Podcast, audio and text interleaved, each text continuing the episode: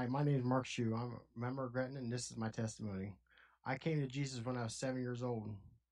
I believe I was too young to understand the awesome power and love of Jesus Christ. I grew up in the church. I was baptized in Grace Chapel in West Liberty. My back, my back also started hurting around then. The age of innocence ended. I was starting to know right from wrong. I started working on a farm around 10 years old. That's when mom got tired of me being in the house. I never knew how to clean up, clean up, clean up after myself. Still don't do a great job. When I carried buckets of corn or water to the calves, I would have to lay down on the bale of straw to get my back to stop hurting. Later in elementary school, I found out I had scoliosis of the spine. That's why I had trouble oh, following a straight and narrow path. Me and my sister Roberta didn't get along very well when I was younger. We would have cereal boxes in the middle of the kitchen table, looked like the wall of Berlin. Just boxes. I was a dumb kid. Dad thought I was being a smart aleck. He would tell me go to the front porch. I'd go to the back porch, or go to the barn, or go to the milk house. I'd go get a tool and, or go get a tool. It's usually right in front of me, or the last place you look. Of course, it's the last place you look that I was supposed to be doing, but I couldn't figure it out. I understand why Dad used to smack me around to get me to pay attention. It wasn't that he didn't love me. I know that now. Some people would say I need counseling, but recently I've been looking at the circumstances surrounding those years, what physical pain he had, how he grew up. His mother beat him, and his dad barely showed him any love. God allowed stuff to happen to help us grow in His mercy and grace. I didn't get along with kids. On my report card is written that I threw things I didn't know how to share. Kids were always picking on me. By the time I was in junior high and high school, I had enough people bullying me. I put the bullies in the locker. One time, I almost threw a kid out the second floor window in study hall. And eventually, the football coach wanted me to play football. He would have bought all my equipment. Dad wouldn't let me play because of the work on the farm. I wasn't allowed to watch sports when I was a kid. It was considered a waste of time. I used to work for the principal, Jim Grove, shoveling horse manure on the weekends to get away from dad and the farm. When the teacher sent me to the principal's office, I'd walk in, he'd say, Oh, it's Shoe, go back to class. He knew that if I got mad, I had good reason to get mad, especially if you told him to, to stop it and they kept egging it on. I got so mad at my friend, I tried to run him over with my car. As I came barreling down on him, he jumped on up on the hood. He was like something out of the Matrix. There was a few times I tried killing myself when I was a teenager with a revolver and nine millimeter. Every time I would pull the trigger, it would jam. It would fire away from me. One evening, I jumped on the railroad tracks in Quincy going 80 mile an hour. Got chased to the river road by local cops. Tom Dorsey asked me why I was going so fast. I was going. I told him I was going to my funeral. He didn't appreciate that very much. I was a dumb kid. Thank God Tom knew my parents. He kept me out of a lot of trouble. To finish off my troubled teenage past, I decided to run over 15 mailboxes in my car when I was 17. Between the time I got in trouble and my hearing, I stayed out of trouble. I was originally supposed to be in Marysville DDC for a month, but I had 28 days suspended for good behavior. If I did this today, intentionally vandalizing or causing damage to USPS mailboxes a federal offense. Three years or, or fine up to $250,000. Judge Brady was very understanding. He told me he didn't want to see me in his courtroom again. Being in a cell where you're sinking toilet is the same item. It scared me half to death. Closed off from the world. The second day I was there, I didn't want to eat. During lunchtime, I wasn't allowed to be in the cell block by my alone, so the guards put me with the more violent offenders. Scared me even more.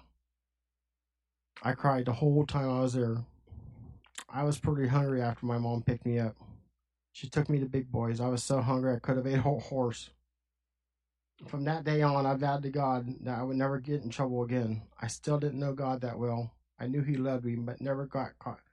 I never quite got the hint. I drove drunk home once. I hit a street sign outside town, gathered up all my car parts, and drove home on two flat tires. Hey, what can I say? I was a farm kid. I could drive anything with tires without.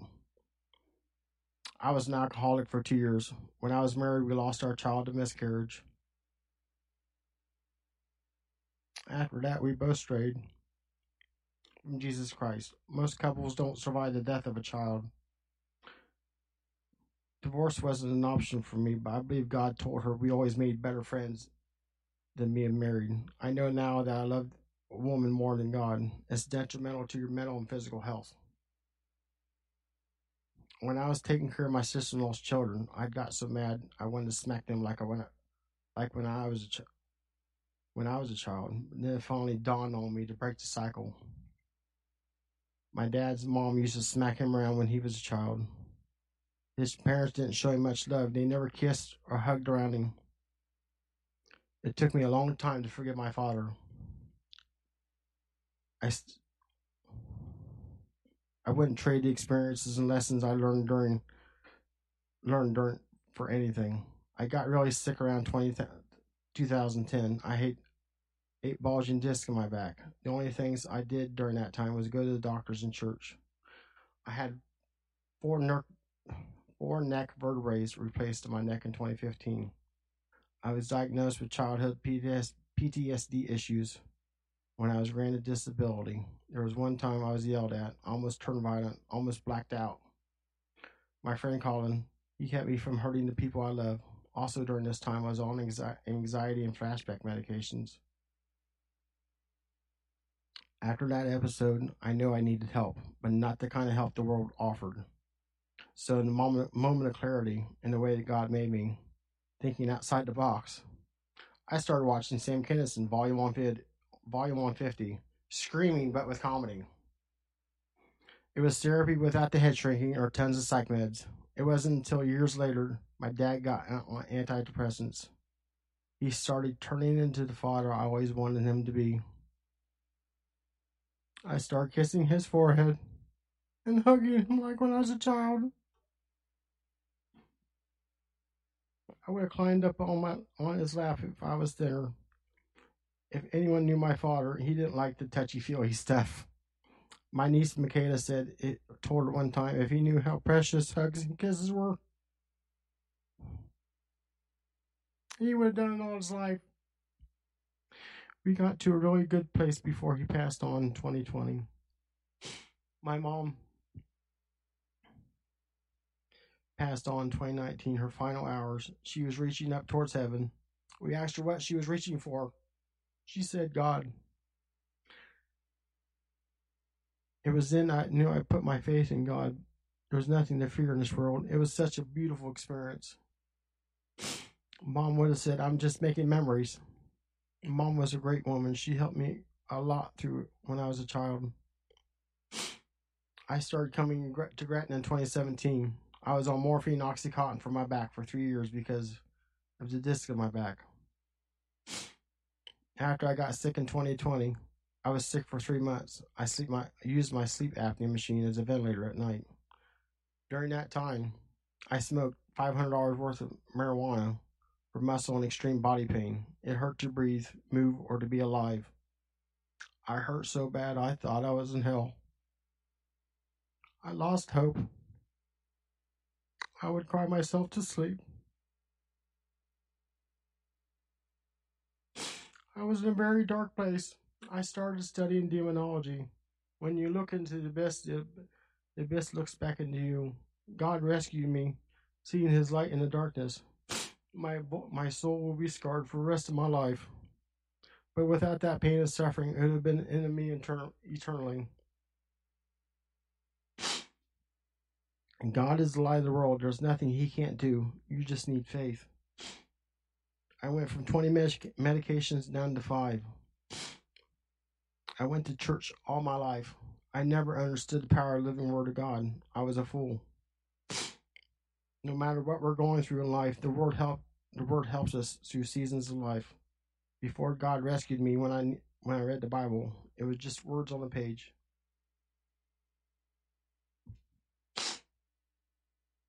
Psalm 27 1, a psalm of David. The Lord is my light and my salvation. Whom shall I fear? The Lord is my strength and my life. From whom shall I be afraid? I never realized how loving God was until that moment of my life.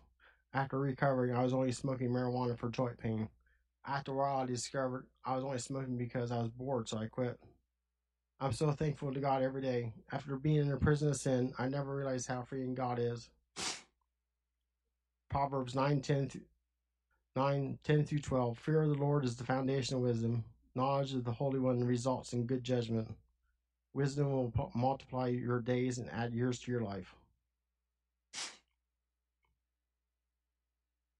Psalm 23 The Lord is my shepherd. I have all that I need. He lets me rest in green meadows. He leads me beside peaceful streams. He renews my strength. He guides me along the right paths, bringing honor to his name. Even though I walk through the darkest valley, I will not be afraid. You are close beside me. Your rod and your staff, your rod and your staff protect and comfort me. You prepare a feast for me in the presence of my enemy, in, in the presence of my enemies. You honor me by anointing my head with oil. My cup overflows with blessings. Surely your goodness and unfailing love will pursue me all the days of my life. I will live in the house of the Lord forever. When people are resisting God, they can't give up control of their life. I struggled this struggled with this for many years. James 4 7. So humble yourselves before God. Resist the devil and he will flee from you. It's like being in a burning building with the exit sign clearly marked. They're like, nope, I can get out myself. Meanwhile, their life is crumbling. If they wait too long, it'll be too late. God is knocking on your heart like Paul on the road to Damascus. Acts 9 3 through 20. As he approaching Damascus on this mission, a light from heaven suddenly shone down around him. He fell to the ground and heard a voice saying, Saul, Saul, why are you per- persecuting me?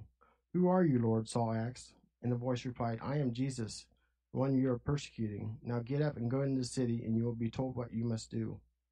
The men with Saul stood speechless, for they heard the sound of someone's voice, but saw no one.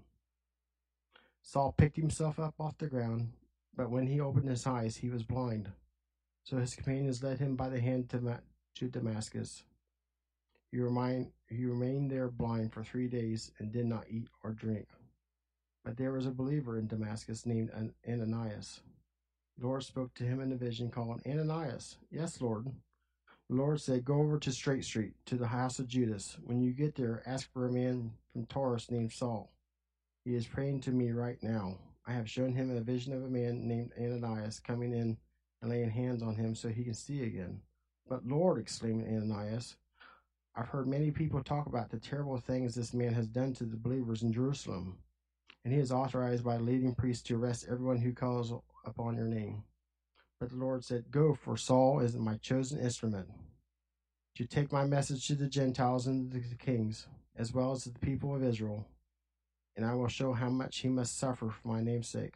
So Ananias found and went, went and found Saul. He laid his hands on him and said, Brother Saul, the Lord Jesus, who appeared to you on the road, has sent me so you may regain your sight and be filled with the Holy Spirit. Instantly, something like scales fell from Saul's eyes, and regained his sight. Then he got up and was baptized. Afterward, he ate some food and regained, regained his strength. And immediately he began preaching about Jesus in the synagogue, saying, He is indeed the Son of God. And immediately he began preaching about Jesus. He is indeed the Son of God.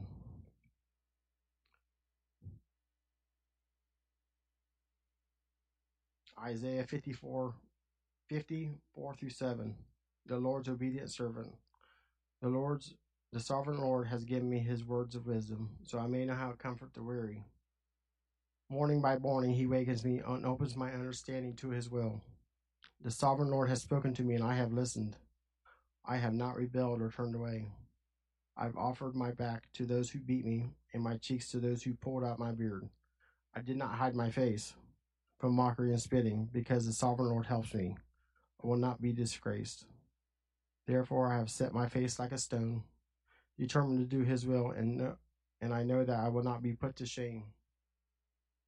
God is unchanging, so loving and worthy. There's a Billy Graham quote. The Christian life is not a constant high. I have to I have moments of, of dis- discouragement. I have to go to I have to go to God and with tears in my eyes and say, Pray forgive me or please help me. This is so true. There's days I have to say, God get thee behind me, Satan. Name of Jesus Christ. You say God's name and Satan flees. When bad thoughts come into your mind or tempted, there's also another Billy Graham quote. Billy Graham quote, bad thoughts come into our mind. It's up to us whether they nest or not. There's a peace that comes with this thought this surpasses human understanding. There's no words in the world that can ex- explain this feeling. Thank God for all the experience and lessons you have taught me. It's given me peace. When I wake up in the morning, I always ask God to open my eyes and help me understand the scripture I'm reading. I read my Bible until the Holy Spirit hits me. It's like a light switch. And then I have to read it again because the first time I read it, it just, it's like a love letter to our soul. I usually end up crying. I also have a Billy Graham piece for each day devotional. I always spend an hour or so worshiping and praising God, and most of the morning watching Christian Christian music videos. Quiet time. The only hope for enduring peace is Jesus Christ, Billy Graham. We need to get out of our own way. Be less antisocial. We pray to be more courageous about our faith. Faith of a child and enthusiasm. Don't be afraid to sit on God's lap and talk to Him like you would a friend. Your story is yours. Don't be ashamed of how you came to God or think that it's not interesting. When you read the newspapers, do they even have those anymore? We read human interest stories all the time when you're witnessing people that need to need to hear the struggles you went through before coming to know God. I went to the revival meeting and saw the sign for, recovery. I start going to a recovery group in West Liberty after years of pain. There's things from the past I've been dealing with, just like I was dealing with alcohol just a month ago. It started a year ago when I was sick. The urge isn't even there anymore. I can't explain it. I look at it. The thought that comes to my mind is how neat, naive I was to believe the lie. Like I used to watch horror movies. I didn't feel the evil because I wasn't open to the truth. God uses stuff to remind us not to go back to our sinful ways. Recovery also helps me with being social with people. I didn't like people when I was growing up. I isolated myself from people for, for 10 years because of pain. I find myself talking to more people and getting to know them. Romans 12, 2. Don't copy the behavior and customs of this world, but, lot, but let God transform you into a new person by changing the way you think. You will learn how, then you will learn to know God's will for, for you, which is good and pleasing and perfect. I have a curtain beside my recliner that I hold, lovingly hold. Mark 5, 26 through 28. So she had suffered a great deal from many doctors, and over the years she had spent everything she had to pay them. She hadn't gotten no better, but actually gotten worse. She had heard about Jesus, so she came up behind him through the cloud and touched his robe. For she thought to herself, if I can just touch his robe, I will be healed. Called and asked me what I was doing. It helps me feel closer to God. Because my experience with God, it starts my day off just right, no matter what happens. I know God loves me. I get on my knees every morning and pray. Matthew 6 6. But when you pray, go away by yourself. Shut the door behind you and pray to your Father in private. And your Father who sees everything will reward you. It's important to have a prayer closet. Romans 8 28. And we know that God causes everything to work together for the good of those who love God and are called according to his purpose for them. Have you ever thought as pain is a gift? If it wasn't for all the painful moments in my life, I wouldn't be the person that God, God has made me today. Remember, God allows pain to enter our life for a reason. Romans 5 through Romans 5, 3 through 5. Not only that, but we rejoice in our sufferings, knowing that suffering produces endurance, and endurance produces character, and character produces hope. And hope does not put us to shame because God loves has poured into our hearts through the Holy Spirit who has been given to us. Pain has taught me a lot about the person God didn't want me to be. God loves us but cares too much for us to leave us as we are. Thanking God seems counterintuitive, but without it we learn nothing. As adults, we think we're done learning and listening when school ends. Not so. Every day we're learning from God. We need to study the textbook, the Bible, and pay attention in class and life lessons and take notes. Our suffering in our lives teaches us to depend on God more and more as our seasons of life change. Whatever is in our past, we need to go through a fine tooth comb to make sure those things are not clouding up our present.